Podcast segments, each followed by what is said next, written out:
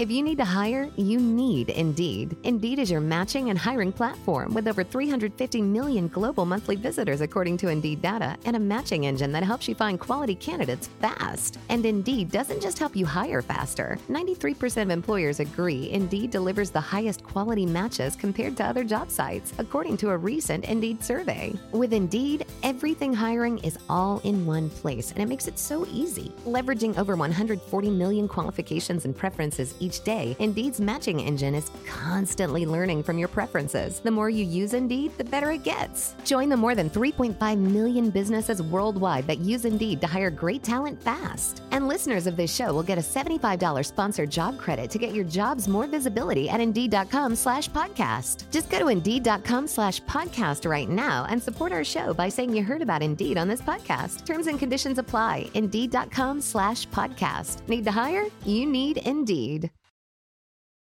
Every team, every topic, everywhere. This is Bleav. You pitch and you hope, but you have no control.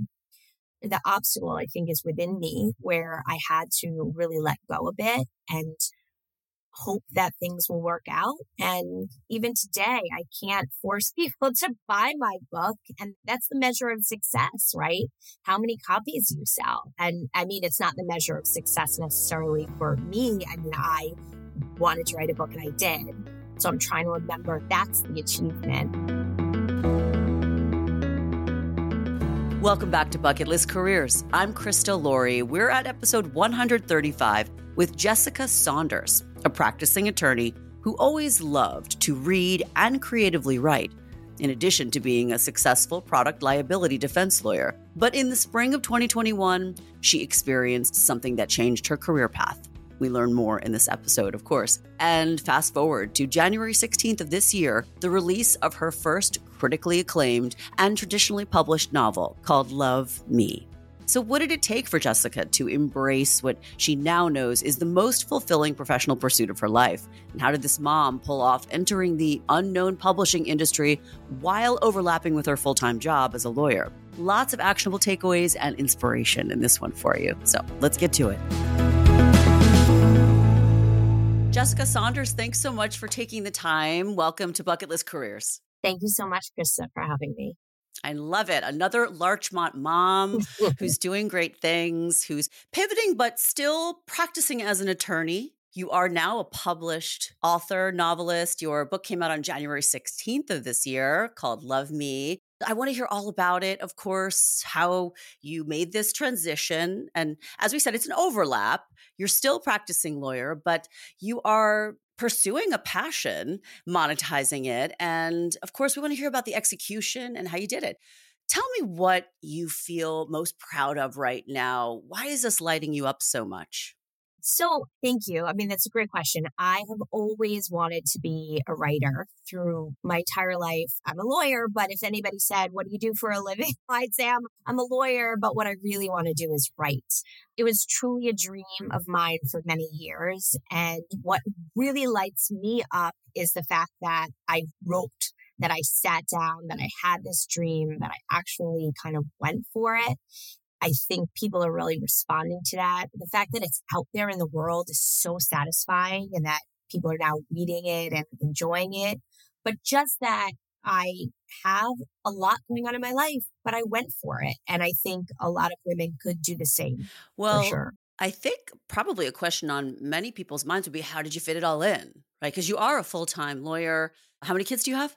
I have two daughters. It was tough. I mean, you have to carve out time. For me, I started writing during the pandemic. And so I was working at home exclusively at the time. And it allowed me a little bit more flexibility writing between meetings or at lunch or after work. If I had, instead of commuting home, I had some extra time. So I really made it a priority. I also, I'm a big reader. And when I was deep into the drafting of my novel, I did push reading to the side and my sort of entertainment became writing my own novel. And that's because I love doing it so much. But it, it was a challenge for sure. And how long did it actually take from the first word on the page to the release date? Yeah. So, I mean, at least over two years, I started writing. And, and for me, the process was was relatively quick. I sold the book a year and a half before it was released. So there was a lot of editing and waiting around that came and that happened in that point. Um, and I started the book probably about six months or so. Well, we want to hear how you got published, how you actually pulled that off, right? But first, dialing it back to understand your professional evolution. You've been a litigator for years. I know now, Jessica, you're an in house attorney. So walk us through it a bit and then getting to the point of experimenting with writing fiction. Yeah, I was very satisfied in my career. I am a litigator, as you said. So I did a lot of brief writing, certainly in the earlier days of my career, where even though that's a different, a completely different style of writing, it did satisfy that itch because I enjoyed writing. I liked the research piece. And so I was working, yeah, I was continuing to use that writing muscle. But then going in house, the role shifts a bit because editing other people's briefs. I'm not doing the work on my own. I was dipping into other areas of law that I've never done before, which I also enjoyed. I mean, there was some excitement there because I was growing my knowledge and the different work that I was able to do. But there was something in me, I think, that wanted to be satisfied more creatively. And I really have been such a, because I'm a lifelong reader, I think I felt, well, this is something I think I could do. So writing fiction is completely different, obviously, than writing as a lawyer. Yeah. And, and you never took any courses or anything like that, huh? I never wrote professionally or anything. When I was in college, I wrote a column for the school paper and I always sort of dabbled in writing. But when I decided that this was something I really wanted to do, I did sign up for a novel first draft writing class through Gotham Writers Workshop. And that was great because it provided me with some structure. You know, it was a once a week class and I was very committed to that class. If, if something came up on a Wednesday night, I refused to do it. I wasn't going to talk. I was not in charge of the kids on those nights. It was really just, I was very focused on the work. So I learned a lot about craft in that class but mostly it just was a period of accountability. So every week I would write on my own and I'd come to class and would sort of say how many words we'd written that week. For me, I found that, oh, wow, I, and maybe it's the lawyer in me, but I was writing oftentimes far more words than others in the class. And it's, I think, because it's just for me, I understood working on a deadline, getting things out on paper. And I never felt a tremendous amount of pressure because this was a side gig for me mm-hmm. and I loved it. So the class was great. I highly recommend it. That sounds like a really good place to start because it must be overwhelming to say, I'm going to write a book. Let's get started. So, having that structure sounds smart. You did have a pivotal moment. You said you started writing in the pandemic. Something transformed your view on what you wanted out of life. And I think it had to do with personal loss. That's true. Uh, right after I turned 40, I lost one of my best friends from college. And that was, I mean, it was an awful thing to go through, but I was really very involved with my friend throughout her illness and watching her go through it, but also watching her be so present in her life and making time for her children and making things exciting and just going after everything she wanted. That was the type of person Suzanne was in general. And so when she died, our group of girlfriends really were like, what can we do to honor her? We have to be better. We have to live our lives more fully. And for me, it was this idea of, okay, I've been saying for 20 years that I want to write a book and I have nothing really to show for it.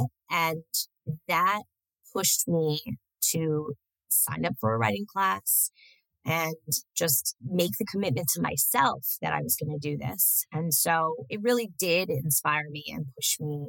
And I'm so grateful. And, and my book is dedicated to Suzanne, which it is. is. Oh, I love that. Yeah. Yeah. And it's really meaningful. And making a promise like that to yourself to be your truest version of yourself professionally in your friend's memory and sticking to it. So powerful. So tell me about the type of novel that you chose, the genre. It's been said to be a pitch perfect exploration of modern married life. Obviously, very generalized, but how did you make the decision to go for that? Yeah, I mean, I really enjoy more literary novels, you know, in general, when I'm picking up a book. And those are books that are just every word on the page is just well thought out and the sentences are gorgeous. And I wasn't going to write that kind of book. I wanted to write a book that anybody in my life would be excited to pick up, that would be relatively fast paced, but also relatable.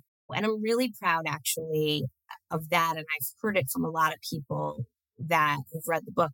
I don't often see myself reflected on the page. A romance book often is focused on someone in their 20s who's falling in love.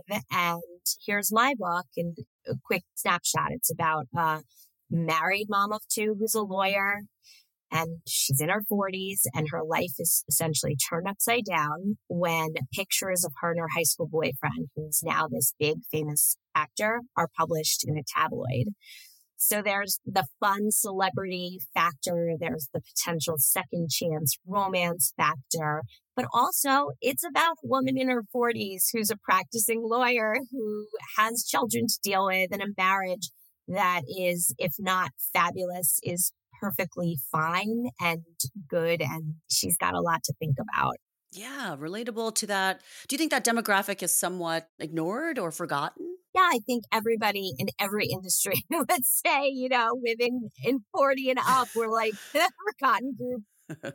it's terrible, but I think yeah. so. I mean, I think, I don't think it's true necessarily across the board. So many women who are writing are in that age group. And for me, starting this career at that time certainly motivated me to write what I yeah. know well. And I know what it's like to be a woman in her 40s living in the suburbs and dealing with all the things totally. that we deal with. And it's wonderful and it's challenging. Awesome. So, share a time with us that you had to overcome an obstacle. Like I said, you got into publishing from a totally different industry. And I'm sure it's a very different world from the corporate world that you've worked in as an attorney for some time. Talk to us about that transition, obstacles there, if you found them and how you overcame them. I mean, I think we as professionals are used to a certain way of operating. And certainly in the law, if someone sends me an email asking me to review a contract, I write back, sure, I'm on it. And then I do it. Yeah. And then I get back to them within a reasonable time frame.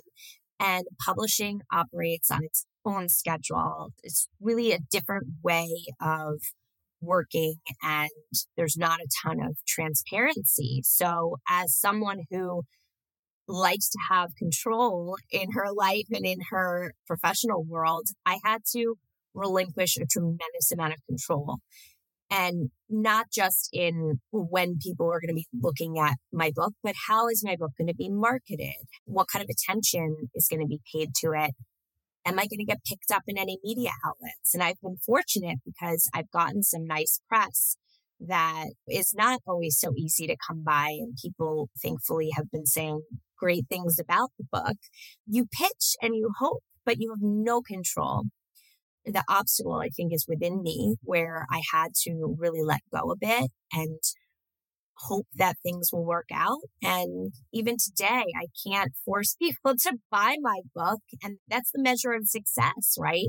How many copies you sell. And I mean, it's not the measure of success necessarily for me. I mean, I wanted to write a book and I did. So I'm trying to remember that's the achievement. But I also want to write a book that sells well, that people are choosing to read. So that's been tough. The difference between being self published and not, how were you able to get people's attention, get a publisher's attention? I would assume that's one of the hardest things to do in a crowded area. For sure. You have to, I mean, because I'm traditionally published, I had to find an agent first. So there is a ton of effort that goes into querying agents, literary agents. So as the lawyer in me, I did lot of research as to how to go about getting an agent. I crafted a letter that really I felt would sort of sell both my book and me as a person. And I asked around everybody I know, does anybody know a literary agent? And then I kind of went off to the races and sold myself to people. and I did get very lucky. I found a wonderful agent relatively quickly. And once I had her, she and I did an edit to the book. And then she went out on what it's what's called submission. So then she submitted my book to editors at different publishing houses. It took some time for someone to really latch onto it, but eventually we did thankfully end up selling it. Congrats. And I know you're being a little bit modest, but the book is doing really well. You know, here's to being a strong writer. You've obviously transferred your skills very well from one space to another. And I think that's valuable. And my kids are always worried that they're not like super STEM people. I said, you know, writing is an enormous skill set to have in your life. So keep working at your craft. Let's talk about advice and takeaways for listeners on achieving your purpose career wise. I mean, do you feel that you are now? I don't know if I, eh, passion is so overused, but do you feel like you are now in this space where you are meant to be professionally? Yeah. I mean, I think now I realize that I have made this leap and I've written a book that's been published. I know that I want to do it again. And I want to be a writer that people choose to read her books. So, you know, I feel that I am on a great path. I don't know where that leaves my other career. And right now I am still working. I think I have to sort of see how this all plays out first. And I've been working as a lawyer for 20 years also. So it's hard to just say, okay, I'm done with that. That's not realistic, but it's also not necessarily what I want to do. So I think I've set myself up to hopefully have some options. But I know it is a passion and it is an overused word, but I love writing so much that I cannot imagine not doing that again. So maybe that would be the area of takeaways that you would give to my listeners. Like, listen to that inner voice that says, you know that you have this in you. I think that's right. I think if people who are listening have a passion or a dream, whether it's writing, whether it's anything, it's so worthwhile. And what was so freeing for me is that it didn't really matter what happened. I did this exclusively because I said I wanted to. I found the time. It was very difficult to do it. I'm blessed in that what you want to happen did happen and that I sold my book to a publisher and now it's on the bookstore shelves. The gift that I gave myself was really making the time. And I think we are all so overloaded but we need to put a little bit of ourselves first and lean on our community. And I feel very lucky to have such a strong community of people. You know, my kids can go to their houses and my husband was helpful and I have childcare. And these are the things that allowed me to accomplish what I wanted to. So not everybody has that, but I do think it's important to make that time in whatever it is that that lights you up. Let's talk about where we can find Love Me online. I guess Amazon and local bookstores. I love that these small bookstores still exist. Mostly, I live on Instagram at Jessica Saunders Books and my website, jessicasaundersbooks.com. But the book is everywhere, which is pretty cool. So you can buy it from Anderson's, our local bookstore, or Athena, the Greenwich Bookshop, all local bookstores. I actually like to put point people to this organization called bookshop.org, where they give local bookshops a percentage of all their sales. So you just identify where you live, and then they'll send some of the sale towards that bookstore, which I think is pretty amazing. But of course, it's on Amazon and BarnesNoble.com and on the shelves around the country. All right, everybody, go pick up Love Me by Jessica Saunders. I had a lot of fun talking to you. I feel like I learned a lot about publishing, and I think your energy and everything you're putting out into the world is positive. So thanks for sharing it. Thanks so much, Krista. Thanks for having me.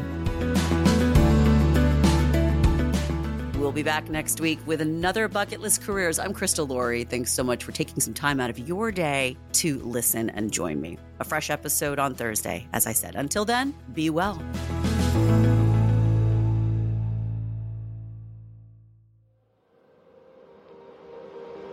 An ironic media production. Visit us at ironickmedia.com.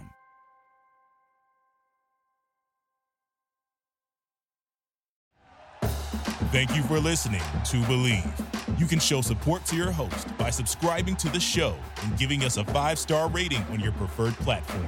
Check us out at Bleav.com and search for B L E A V on YouTube. Our house is a mess. On in. I'm Amber Wallen, internet comedian, plant queen, and host of your new favorite podcast, Fly on the Wall. Okay, that's pretty presumptuous to assume that this is going to be their favorite podcast, by the way. Like, come on, Amber. Anyway, that wasp that you just heard interrupt me is my husband. And co host Benjamin Wallen, also a comedian, and I host people at our home. I have a great wine collection in my cellar. Well, you it's not a mean the mini fridge? It's a mini It's fri- a mini yeah. fridge. New episodes of Fly on the Wallen drop every Wednesday. Listen in as we discuss relationships, books, and keeping our sweet baby kid alive while we make laughs on the internet. Subscribe to Fly on the Wallen wherever you get your podcasts.